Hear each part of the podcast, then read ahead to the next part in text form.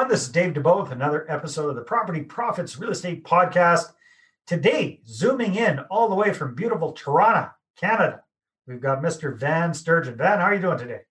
I'm doing very well. Dave, thank you very much for having me on your show. As we talked about, I've been along in my review, and so really appreciate the opportunity to be able to hook up with you and have a chit chat. Oh, I think it's going to be a lot of fun because you guys, Van is a very, very experienced real estate entrepreneur. He's been in the game for over 30 years. I think, like myself, Van, you kind of grew up in and around real estate, if I'm not mistaken. Your your family bought yes. an apartment building when you're a young fella and you had to go through the the whole well, well, I won't take away your thunder. You'll tell us your story here in a minute, but you've been in and around real estate for a long time, over 30 years actively involved in it.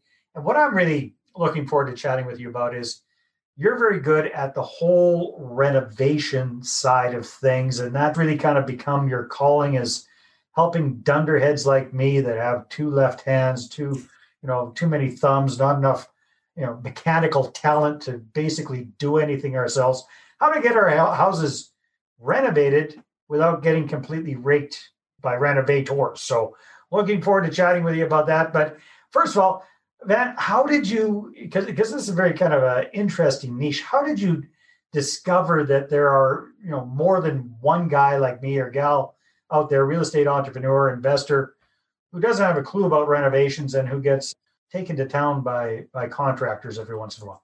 Well, you know, I just kind of stumbled on this. I have a number of successful businesses. I've got a number of investment properties all across North America, and I'm sort of in that semi-retirement stage of my life and trying to stop and smell the roses because you know when you get up caught up in a number of businesses and it's amazing how time can pass when you're having fun and you know obviously the trials and tribulations of you know entrepreneurship. So i sort of hit the pause button and i started getting bored with myself. And then because i've always been on the go-go as always through throughout the years of, I would occasion get a phone call from friends family neighbors of people wanting help on their rehab renovation of their property and so I got that phone call. And, you know, when I was really looking for something to do in my life, and then one thing to another, I helped the folks out. They're really happy with the results. They save a lot of money. And it really empower. I appreciated the, how I empowered them. They're able to overcome this huge fear of taking on a task because, as you well know, in order to be able to renovate a property, you actually have to decrease the value in order to increase it. It's such a twisty, ironic kind of thing where you got to beat it up in order to build it up to, to increase the value. And that's a pretty, and you're dealing with thousands of dollars. And a lot of people, you know, got a hesitation over that whole process. So that's how God got me started on this whirlwind course of helping people out. And I truly feel blessed and, and being, help, being able to help people out. And I really enjoy the process. Awesome. Awesome. So, Van, how do we condense 30 years of in the trenches experience into about a one minute little overview of your experience in, in, real estate investing. And then we'll jump in and start talking a little bit more specifically about rehabs. Sure. Ultimately, like I think the biggest, if there's one single thing that I advocate for people to do, is actually creating a scope of work. I own several businesses in construction and renovation. When I come across a commercial renovation, it is very specific. There's a scope of work, a document, and every single aspect of the actual process is identified within that document. I find that in the residential side, that isn't the case. And that's where it leads to a lot of discrepancy, a lot of issue, and a lot of problems associated with the because you have contractors are bidding on apples and some bidding on bananas and there's uh, aren't any established timelines. So what i think is really critical is the establishment of an actual document that's called a scope of work that can be given to every contractor so you have a good comparison of quotes. And then you also hold people accountable because I have everything itemized within that contract within that actual scope of work so that's the number one thing that I find fault because on the commercial side, you don't see that issue. Okay, so let's say, you know, it's somebody's listening to this, they're kind of a what I call a mom and pop investor. They got one or two properties on their belt, maybe, and you know, they're they're still punching a clock. They got a family, they got kids to take care of, and they're getting into their first flip or their first BRRRR, their first major rehab. How the heck do they even you know wade into that whole thing starting from zero. If they so we understand the, the importance of a scope of work. Sounds good. Right. But again, if you got if you took away the 30 years of hard-earned experience you got here, you start from scratch, how do you even get started with all of that? Well, I there's a process that folks that I if I'm involved, I take them through that process by establishing goals and and identifying exactly what it is they're looking to do to do with the property. Then you move on to creating establishing a budget, understanding how much money that there is to be used for this project. And then you go through an actual list of needs and wants, identifying things that have to be done in the property to reach your goal. And then you have that list, you know, the, the wants side of that list. You know, things like green carpet might be something that might be egregious to you and I, but if it's still functional, it's not a trip hazard, that's sometimes, you know, that's considered a want. So that in order uh, versus let's say if it's a broken window or if a roof is if a roof is leaking, then those are things that should be identified under the need. So there's so many times that I find new real estate investors will go into replacing windows. You know, but it doesn't necessarily, you don't necessarily need to replace windows. If they're functional, they block out most of the cold. There's other things within the actual home. If you're looking to flip it, for example, if you're looking to rent it, there's other things that can be done with those precious dollars that you have in your budget that can maximize your investment, maximize the amount of money that you can get from the rental, then making an investment in a capital improvement like windows. So that's one of the things that I find a lot of people rush into that are new into the game. They don't understand that you need to prioritize certain things. And that's what, again, leads to the next important the scope of work, because then you have you got everything nailed down and you stick to that document. And when people don't have a document, it's not written down, goals aren't written down, then we start to scatter. And then all of a sudden, well, what's a couple hundred dollars for that toilet? Actually, you know, or you know, a couple hundred dollars for that granite top. And all of a sudden the budget that was 50,000 turns into 75. So those are hopefully I answered your question, but those are yeah, some of the things. Well, actually, brings up a second question, and I'm, I don't want you to put put you on the spot here, Ben. But if you know, I, I want to take a look at people that are rehabbing a house for a flip. And then let's switch gears and let's take a look at people that are rehabbing a house for a, a BRRRR, for example. So let's right. take a look at a flip and and off the top of your head, what would you say are the are the top two or three things that get you the biggest bang for your buck when it comes to taking a house and fixing it up and reselling it again? So where should we be focusing our rehab dollars when we're doing a flip? Dave, curb appeal is so huge and it gives you the biggest bang for your buck. I love walking into properties that have the grass is all beat up and you got bushes and trees covering it. You know, the landscaping needs to be improved. Those are the dollars that people should really start to concentrate first because that gives you the biggest ROI. Okay. A landscaping definitely is the number one thing that I find often overlooked. People me assume oh, we got to get into the kitchens and the bathrooms. And yes, they are important, but they're awfully expensive too. Yeah. If you want to get the best bang for your buck on a limited budget, those are the areas that I would look at landscaping. And so that can involve retopping of driveway, painting the garage doors, doing some cleaner, clean up the hedges, very inexpensive things that all of, all of a sudden increases, dramatically increases the curb appeal. And it's, it's human instinct there's an old saying you can't sell the steak without the sizzle. Yeah. You need the sizzle. You need to see when you drive up to that house, you need to have that feeling that, oh, I want to live in that house. And that's a powerful, powerful sentiment or feeling that you get when you walk into a property. And yeah, maybe the kitchen might not be so good or the bathroom, but just looking at that house from afar from the curb and you saying, wow, it drives is so valuable in terms of being able to make a sale. That's that's what I've encountered okay, in my life. So we got curb appeal. That makes sense. Playing devil's advocate. Okay, let's say it's wintertime in Winnipeg. Fair enough. In Toronto, yes. There's two and a half feet of snow on the ground there. We we aren't seeing much curb, let alone much yard. Now, what about inside? What would you say for for doing a flip would be your first area of focus once you get inside the door? Well, I again, every case is unique, but I there's so many situations where again you can get by with with a lot with the least amount of money. So resurfacing uh, cabinets, I don't necessarily run out and just run out and replace all the kitchen cabinetry. Maybe resurface just the doors.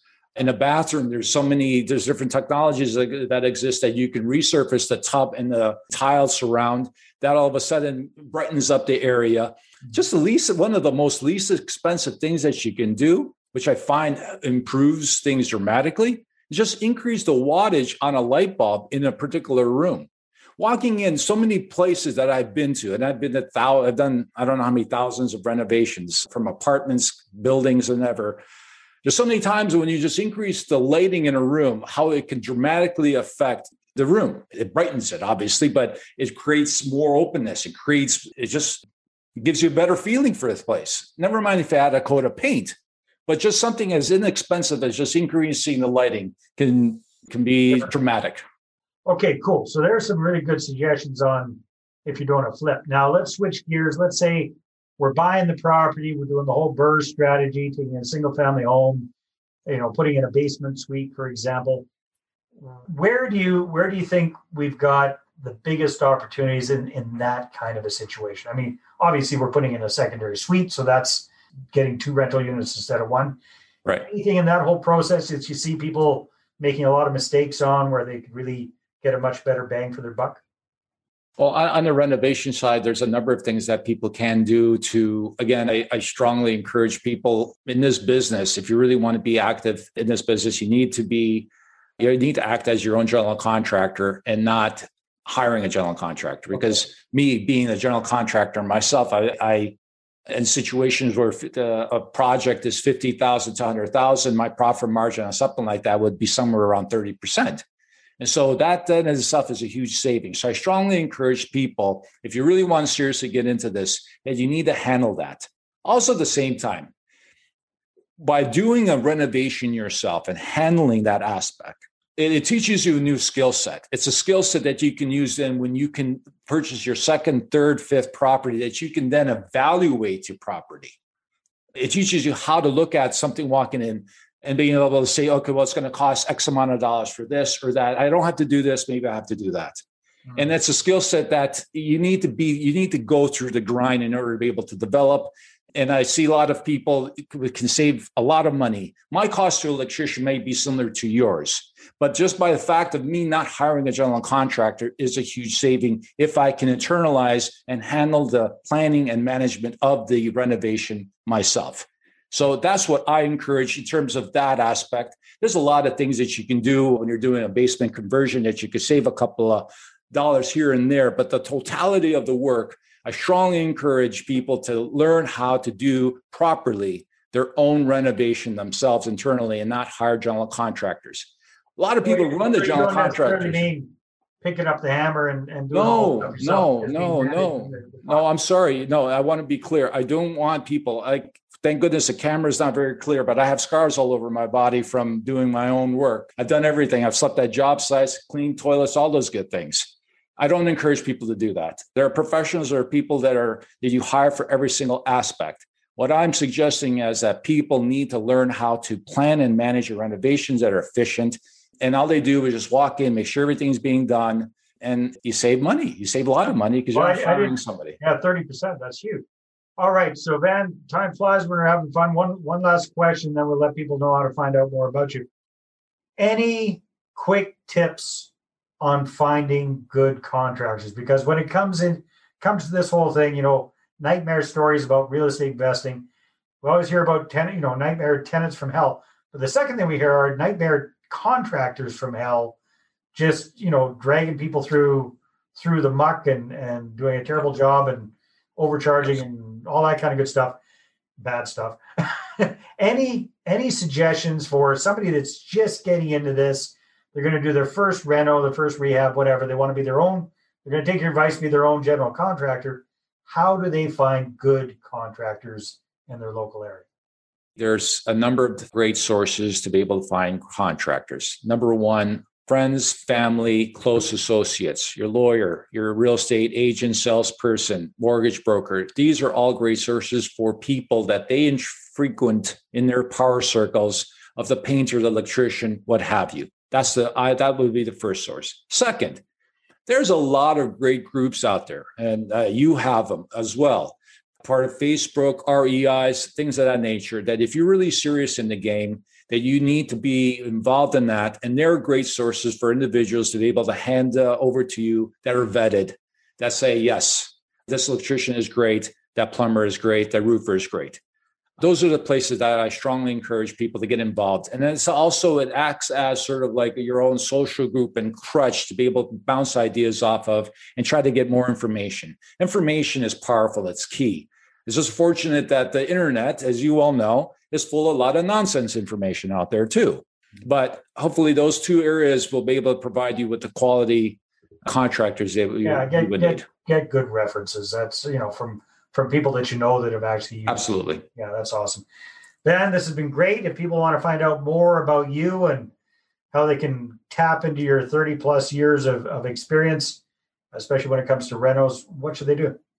Well, I, I, encourage everybody to, if they want to learn more, to go over to my website at vansturgeon.com. I am offering a free training that people can click on and watch. They'll walk them through the process of what, you know, the things that you should be aware of when you're planning and managing your own renovation. It's also a great area for source of information in terms of there's a number of articles that have been posted, links, things of that nature. So I encourage people to go there and yeah, that's it. And then if there's anybody needs any help, they're more than welcome to reach out to me. There's a contact page there as well.